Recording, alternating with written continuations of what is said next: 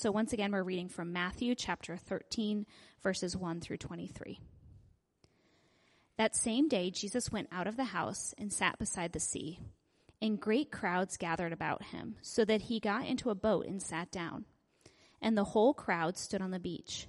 And he told them many things in parables, saying, A sower went out to sow, and as he sowed, some seeds fell along the path, and the birds came and devoured them.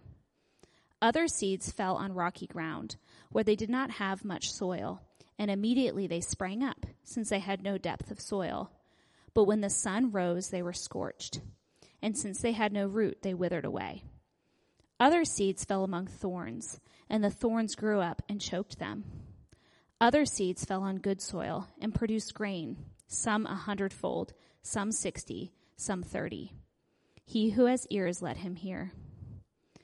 Then the disciples came and said to him, Why do you speak to them in parables? And he answered them, To you it has been given to know the secrets of the kingdom of heaven, but to them it has not been given. For to the one who has, more will be given, and he will have an abundance. But from the one who has not, even what he has will be taken away. This is why I speak to them in parables, because seeing they do not see, in hearing they do not hear, nor do they understand. Indeed, in their case, the prophecy of Isaiah is fulfilled that says, You will indeed hear, but never understand, and you will indeed see, but never perceive. For this people's heart has grown dull, and with their ears they can barely hear, and with their eyes they have closed. And lest they should hear, see with their eyes, and hear with their ears, and understand with their heart, and turn, and I would heal them. But blessed are your eyes, for they see, and your ears, for they hear. For truly I say to you, many prophets and righteous people long to see what you see, and did not see it, and to hear what you hear, and did not hear it. Hear then the parable of the sower. When anyone hears the word of the kingdom and does not understand it, the evil one comes and snatches away what has been sown in his heart. This is what was sown along the path. As for what was sown on rocky ground, this is the one who hears the word and immediately receives it with joy. Yet he has no root in himself, but endures for a while. And when tribulation or persecution arises on account of the word, immediately he falls away. As for what was thorn- sown among thorns, this is the one who hears the word, but the cares of the world and the deceitfulness of riches choke the word, and it proves unfruitful. As for what was sown on good soil, this is the one who hears the word and understands it he indeed bears fruit and yields in one case a hundredfold, in another sixty, and in another thirty. This is the word of the Lord. Well, good morning. It's great to be back with you all. Uh, we are continuing through Matthew's Gospel, uh, looking at this theme of Matthew, which is that Jesus brings us into a better kingdom. That's what Matthew's about. And to every few weeks we'll try to flesh out this idea of Jesus brings us into a better kingdom to help it make a little make it seem a little less abstract to you, hopefully. And uh, something that may be helpful is apparently they made that live action Little Mermaid recently. It was like a month or two ago. Uh, I watched. I haven't seen that one, but I did watch the animated version when I was a child a fair amount with my siblings, and I actually kind of liked it. Look at this stuff, isn't it neat? And what what's going on with the with the Little Mermaid, right? So she's she's part of a royal family. She's a princess. She has a lot of stuff, but she's longing for this other world, right? So in that song, it's something like, "I want to be where the people are, right? Up where they walk, up where they run, up where they stay all day in the sun. Wish I could be, you know, part of that world." And so it's like she's longing for this this other kingdom. And so what does she do? She she eschews her societal obligation as a princess. She eschews her traditional or her familial role as a as a daughter. And she even changes her biology, right? She moves from a mermaid to becoming a human because she's looking for this, this better life. It's, it's a very modern narrative, right? But one reason why stories like this are so, and pretty much every well-known story works this way, it's someone has this vision of their, no matter how much stuff I have, there's got to be this this other world, this this this better kingdom, as it were. And so Jesus comes to say, he says, even if you have great relationships and you feel pretty stable, like you know that you were made for a better world where you're not burdened with the kinds of things that, you know, Ariel was burdened by. Like you want the same things that she longs for. And so what Jesus tells us today, now he's going to go into a bunch of parables about the kingdom of God. And how he starts it is he says, The way you enter this kingdom that every human in their bones longs for, you enter it by listening, or you enter it by hearing. You need to hear well. And this is, this is counterintuitive because think about how you grow in most kingdoms of the world. So if you want to grow in career or grow in influence in some way, especially in an area like this, you advance not by listening, but by being the one who's speaking right? You advance by being the one that other people want to listen to. You walk into a room and you're the one who's talking. So you could say you advance in many of the kingdoms of the world by not being a good listener. Uh, but Jesus says the main point of today is you enter the kingdom and you grow in the kingdom by hearing. Okay, so developing the skill of hearing well is really important for Jesus and therefore for us. So let's look at this passage as we, we walk through it. Uh, we'll look at it under four points, uh, pretty much starting at the beginning, going to the end. Number one, we have a hearing problem. That's why Jesus is giving this in the first place. Okay, so we have a hearing problem. Number two, Jesus knows we have a hearing problem. Number three, Jesus diagnoses our hearing problem. Okay, he helps us identify it. And number four, how to hear well. Okay, we have a hearing problem. Jesus knows we have a hearing problem. He diagnoses our hearing problem. And then how can we become better hearers? How can we hear well? All right, you guys good? All right. So let's get started. We have a hearing problem. So note at the start of the parable, he's sitting by the sea, and it says in verse 2 great crowds gathered about him. And the trajectory of Jesus' life is one that starts with tons of people around him. And this makes sense because he provides superb health care, right? He gives incredible food and drink. But what we see is by the end of Jesus' life, the crowds begin to dim, and he's just left with his mom and a few friends at the very end of his life. And what happens is because, you know, toward the end of his life, the crowds finally begin to hear Jesus say things like, You need to practice self denial. They say, No way. And, he, and saying things like, I'm going to deal with all of your problems, okay, your oppression, your poverty, the, the deepest things within you by going to a cross. And they're like, Well, that's a stupid message.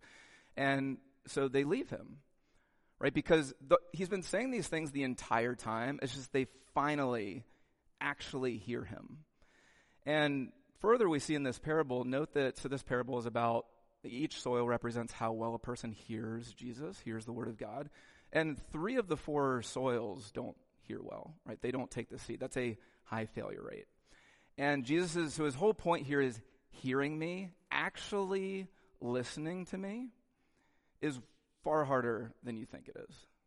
Okay, that's his point. And it's worth reflecting on this because currently in the American church, we're seeing a trajectory that's not too different from the crowds in Jesus' day, where we're seeing a decline in church attendance, at least in America. It's growing globally, but in America it's declining. And a critique of the conservative evangelical church, which does have a lot of warrant, is something to the effect of many evangelicals in America have find the gospel of Jesus attractive precisely because they're not listening to the whole thing. Okay, so on, on the one hand, many evangelical churches, you have, you have a grabbing hold of this majestic reality of Jesus bringing you into his kingdom by grace alone. Okay, and we get forgiveness of sin and we get brought into the new earth. Like, yes, amen. Jesus teaches this. So there's a grabbing hold of this, but on the other hand, all the times that Jesus talks about integrating his lordship into every single area of life, it's like, mm, no thanks. Right? So when we start to hear things like from Jesus, you know, my teaching in my life isn't actually fully compatible with the American dream. Uh, you know that you should actually value your church family as highly as your nuclear family? Um, do you know that I actually have a say in in who you date and who you marry? Do you know that your allegiance to me should be higher than your allegiance to a political tribe? And we and we back away. And so when you actually analyze the data of people leaving the church, what you find is if you have, you know, serious disciples of Jesus over here, you have people of other faiths over here. When you actually look at it, it's largely the nominal Christians, nominal in name only, who have been burning away. So you're kind of left with the extremes on, on either side. And so the, the point is, like, many people in the American church, just like the crowds here, haven't actually been listening to Jesus. And then when they finally hear what he's saying, It's like, okay, well, I don't want that. And so, as some applications for us today, and it may, it may go a different direction than you think, but if you're here and you're struggling with some of the teachings of Jesus and the teachings of Scripture, that's actually a good thing because it means you're actually hearing Him. Because if you're like, I, I don't know about some of the stuff Scripture says, I don't know some of these things about, you know, what Jesus says, you may be closer to Jesus than the crowds, okay, who are all about just the immediate benefits that they saw. And then second, for those of you with, with children, um, and I know most of the kids in our church are younger, but it's good to plan ahead for this kind of thing. Just as we think ahead for the children in our church, whether you're a parent whether you're helping uh, disciple a child in our church, often for parents, like there can be this fear of, oh my goodness, what if one day my child starts to doubt Christianity? Or if they say something to the effect of, you know, Jesus says, are you reading this, mom? Are you reading this? Jesus says some wild things. I don't know if I can get on board with this. That may actually be a good thing. Right? Because similar to what we're seeing here, it means they're actually hearing him. Okay? So th- this is number one. We, we have a hearing problem. We just we don't want to listen to, to the full message of Jesus, both the comfort of it and the and the challenge of it. So that's number one. We have a hearing problem. And number two, Jesus, he knows we have a hearing problem. And so he, he meets us where we're at. And that's in this section in verse 10 through 17. So this, this section, it could be a sermon in itself, uh, but essentially this, this whole passage is Jesus goes meta because it's basically a parable about why he tells parables. And the key here is like the nugget in this middle section in your Bible, the heading may say the purpose of the parables is in verse 13, where Jesus says, This is why I speak to them in parables, because seeing they do not see, and hearing they do not hear, nor do they understand. In other words, people are really, really good at only hearing the information they want to hear. And so if you've seen that avant-garde, elevated, highbrow comedy, Dumb and Dumber. Right, there's that scene where Jim Carrey he asks a girl he's attracted to something to the effect of, you know, like, what chance do I have with you? And she says, it's one in a million. And he goes, so you're telling me there's a chance? yes. And you know, she's just what? The? But like, this is human nature. We only hear the information we want to hear. And on a more somber note, uh, not too long ago, I was talking with a friend who's he has family members who have bought into conspiracy theories. And he was just, he was grieving how hard it is to get together, you know, during the holidays and so forth, because no matter how much data and evidence he provides, right, they just, they filter it through all of their pre-held beliefs. So just there's no budging. And this is all of us, by the way. Okay, so before we look at people, right, in a condescending way who hold to conspiracy theories, as hard as that is, all of us, whether you're a Christian or not, we all have beliefs and habits right? Some of which which aren't true or healthy that we desperately do not want to be challenged on. And so Jesus says, I know this about you. And so this is why I tell stories. Because stories, they have a way of circumventing our subconscious defense mechanisms, right? For changing our beliefs and our habits. And uh, C.S. Lewis called this stealing past watchful dragons. Uh, just what a, what a great phrase. And here he's borrowing from Jesus. And because C.S. Lewis was asked, like, okay, you're this world renowned Oxford scholar and expert in Renaissance literature. Why are you spending your time writing fairy tales like Narnia? And he responded in an article, like something to the effect of, you know, I've found that when you tell people, like, you need to feel this way about Jesus, often people they don't feel this way about, they don't change their feelings about Jesus, maybe precisely because they're being told to feel a certain way about Jesus. So he says, what I've found is if I can strip away people's associations they have where they tie Jesus to a painful or a dry church experience, and I can immerse the beauties of Jesus into a story, right? Suddenly they say, "Oh my goodness, you know, Jesus is beautiful," right? Like you read, not, you're like, "Aslan's awesome. Oh, that's Jesus. This is really cool." And so that's what Jesus is getting at here. He knows he's talking to a crowd where if he just comes out immediately and says, like, super, and he is blunt, but he is also telling stories because he knows they're not going to like what he has to say. So he tells a story about seeds. Because as they're listening, they're going to think, oh my goodness, thank goodness he's not talking about life change. He's just telling a story about seeds.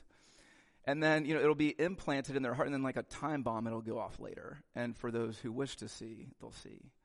Okay, so this is why he, this will set us up for a large part of the rest of Matthew where he keeps telling parables. This is why, right? To get past our defense mechanism so we, we grow as disciples of Jesus. Okay, so that's number two. Jesus, he knows we have a hearing problem. And so now we get to his actual parable where he diagnoses our hearing problem. He helps us see, okay, what barriers may be in between us and hearing Jesus. And so we'll be mainly in verse 18 to 23. And he gives four soils, and notice that in this story, everyone in the room is in this parable.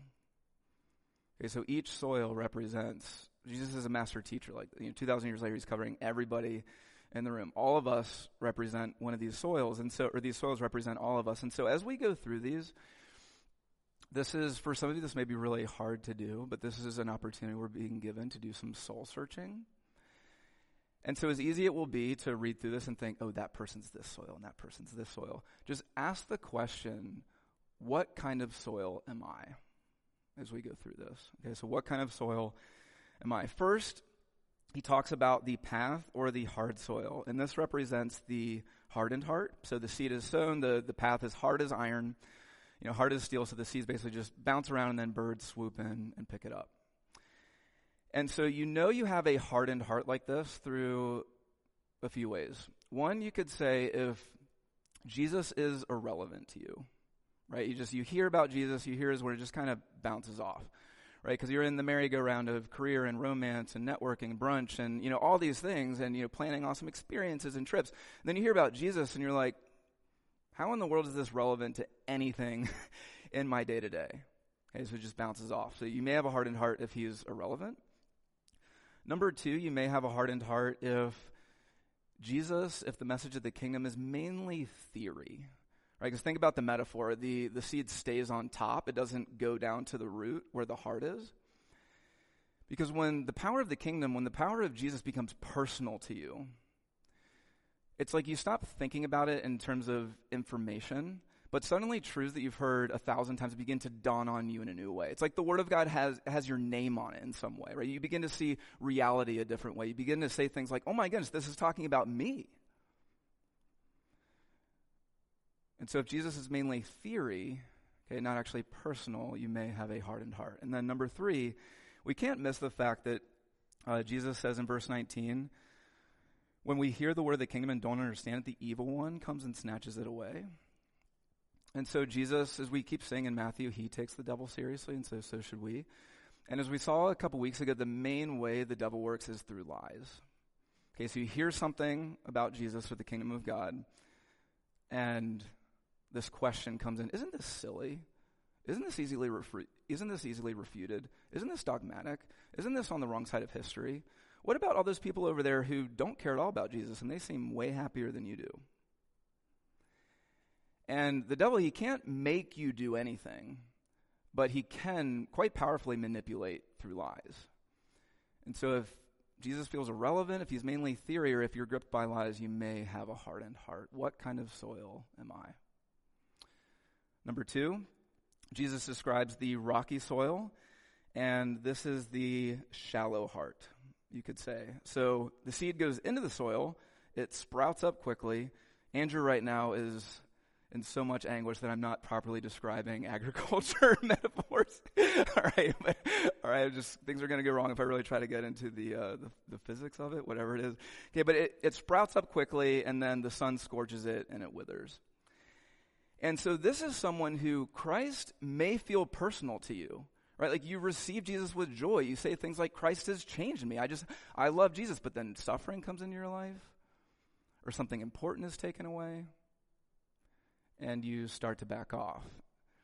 And so, what Jesus is describing here is a faith that withers in the face of suffering is shallow soil.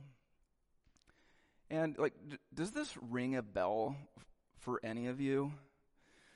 Where you remember a time in your life where your faith felt alive?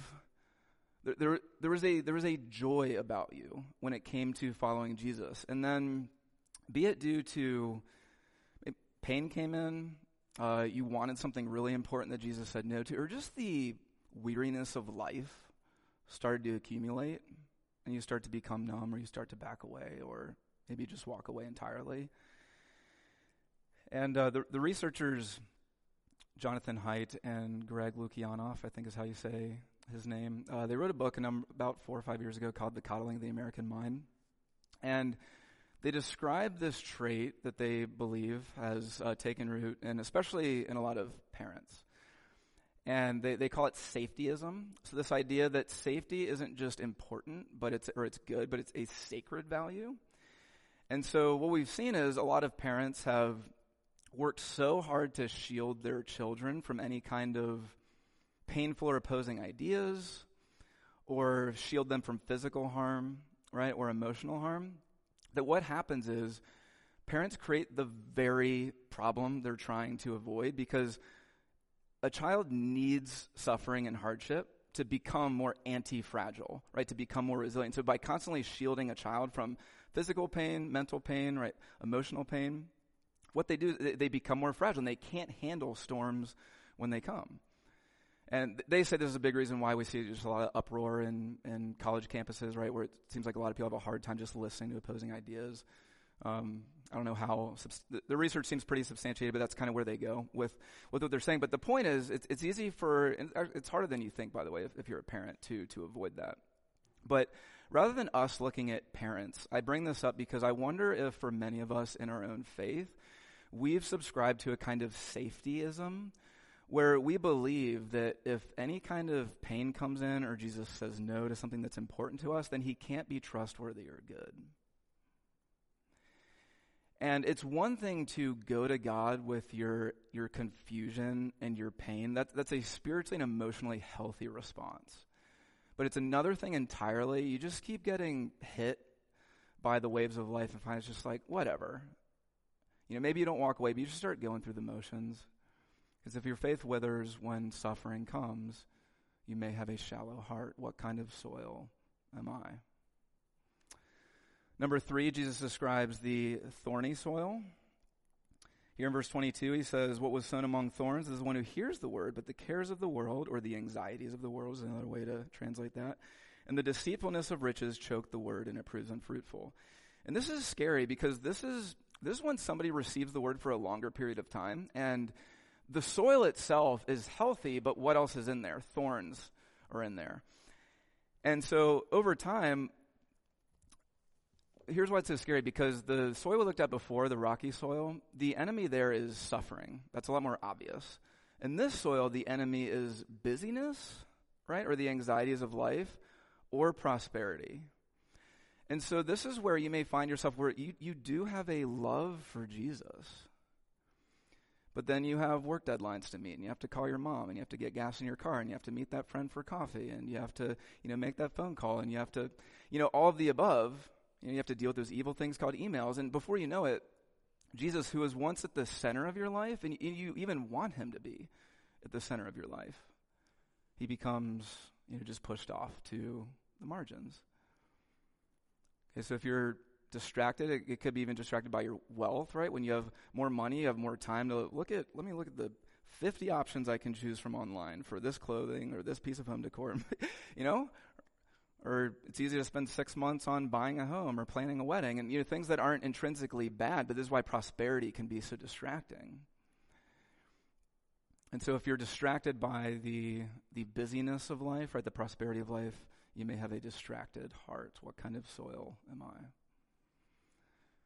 and now number four we get to what is strongly implied is the soil jesus wants you to be and this is the the good soil and in verse 23 he says was sown on good soil, this is the one who hears the word and understands it. He bears fruit and, and yields. He indeed bears fruit and yields, in one case a hundredfold, in another case sixty, in another thirty.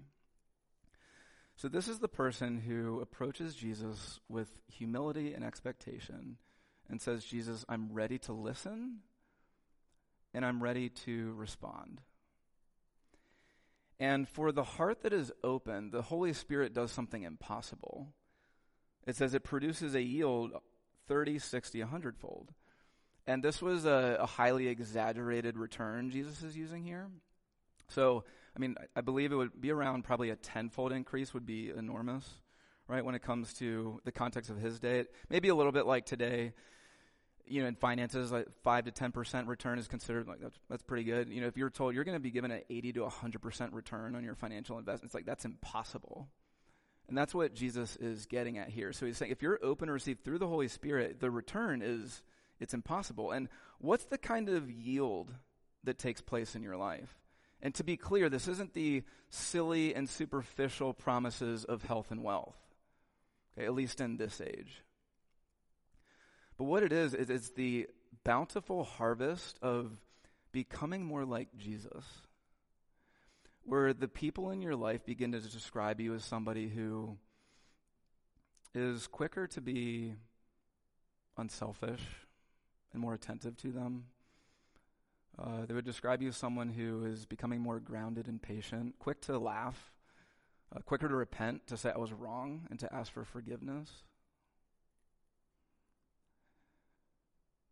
And so as you open yourself to the Word of Jesus, He does nothing less than turn you into more of Himself. And one day, as Philippians chapter 1 puts it, He who began a good work in you will bring it to completion. Okay, on that day he returns to renew all things and he, he touches you and you become more whole and more alive than you ever thought. And so this is the, the power of the, the heart, the open soil working with the Holy Spirit and the Word. Okay? What kind of soil am I? So next let's look at how how can we become better hearers? And notice Jesus, he, he doesn't say anywhere, you, you better get it together or I'm going to smash you right now. No, what he's saying is, I'm right here. My words bring life, and it's still not too late to open your heart so grace com- can come flying into your life and produce a yield that's 100 fold. And so, what are some ways that we can hear well? First is to realize this takes time. Okay, it takes time to hear, it takes time to grow. And this, uh, this metaphor, it's, it's in the image itself. So think about a seed. Do seeds grow fast or slow? Do seeds grow fast or slow? It's slow, yes, thank you. Okay, they grow slow. Often growth is imperceptible. And what happens with, this has happened with me so many times, it's probably happened to you. Like you you get into like okay i'm gonna i'm gonna read my bible and listen to jesus. I'm gonna pray. I'm gonna try walking in obedience. And a week goes by and nothing happens right? Fireworks don't go off. Like you don't become a superhero. You're like well this isn't working. So i'm just gonna go back to my former patterns and but it, it, takes time i remember when i was a child on my childhood sidewalk there was a, a slab of concrete where the root of a tree had grown through it right, and created a big crack in the cement and so similar to this tree root that had grown through the cement, right, which that started with a seed, the word of God, given enough openness and enough time, it will crack through your arrogance. It'll crack through your hurt. It'll crack through your numbness. It'll crack through your fears. It'll crack through your longings. But, but it takes time. So first, realize it takes time. That, that pretty much needs to be number one, because everything after that, if we have these expectations of happening at fast, just done from the get go. Number two, be with Jesus. We need to hear him. Are you starting to sense a theme, okay, here, not just in our church, but in Matthew? So, this parable, he's giving this within a couple hours of last week. And what happened in chapter 12? You have a group of people with hardened hearts who are saying, You're not the king, show us a sign, prove it. And then he ends the section with, He's in the house, he's in a house with men and women sitting around him. And what Jesus says is if you do something as simple as just approach me with an open heart, you now have an important part in this story. As you are, you are given the security of being my sibling, i.e., someone who's nothing less than a sister or brother of the Son of God. And so we need to be with Jesus. Okay, we need to, that's how we become better hearers. And so maybe for those of you who Maybe you're currently struggling with reading scripture or reading the Bible, or maybe you're just in a season where it feels hard. I heard uh, one lady who she oversees a ministry at another church, and she said, "You know, for years I've been saying a one-word prayer as I go to be with God, and it's help." Ah, great, help. Help me hear you. Help me know. Help me know that you're there and you care. Okay, help me die to self centeredness today. Help me to know I, there's actually a purpose for me today. Help me to know how loved I am, how secure I am. Help.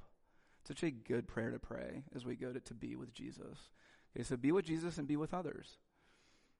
Jesus never calls people into Lone Ranger Christianity, but he always brings people into a community, which later in Matthew we'll see he names the church. And you need other people because as you spend time in community and quantity time, okay, around dinner tables and in living rooms, what happens is the more you time spend time in a community, and especially a community where, where you're seen and not condemned, okay, but you're given belonging, the kind of place a church is kind of be, you can't help it, but the facades start to drop. Okay, and inevitably, even if it's by accident, maybe you say something that you actually didn't mean to say, and it, like it reveals a part of you or your story that you didn't mean for other people to hear. But when you're in a when you're in a community as Jesus designed it, that's undergirded by grace, you say something, and people can say something, and people have done this to me. We're like, "Hey, you just you just made this comment. You know that's not true. You know that's not true. This is true instead." As they as they speak the word of the kingdom of Jesus into your life. And so this is one reason why we need to be with others. And then number four, how do we become better hearers? Okay, realize that you are the soil and not the gardener. Okay, so in this parable, we're the soil. We're not the gardener. Who's the gardener? It's the one telling the parable. He's many things in this parable. He's also the seed. He's also, he's also the gardener. Okay, and so as the soil, left to your own devices, you do not have the power within you to pull out the thorns, to pull out the rocks, to remove that iron slab right over the soil that's creating that hardened heart. And so your job as the soil is to ask, you know, what, what kind of soil am I? And maybe the question is, I don't know, or I'm scared to know the answer. But what Jesus wants you to know is most importantly, the soil he calls you to be is the soil that goes to the gardener and says, Jesus, I, I need you to remove this iron slab over my heart. I need you to pull these thorns. Okay, these thorns of disordered desires and anger and distraction. I need you to, to remove the rocks that are creating a shallow heart. All of my pain and my hurt and these, this confusion over why I, I can't figure out why you've said no to this longing I have. And as soon as you do that, Jesus, as the gardener says, Here you are at last. Don't you know this is what I came to do? Okay, I, I took that iron slab, it was shaped into nails and driven through my hands. Don't you know I, I've taken your thorns, they were driven through my brow? I took your rocks, I was, I was buried under a big one. That's why I've come, and it's why I'm here. Let's pray.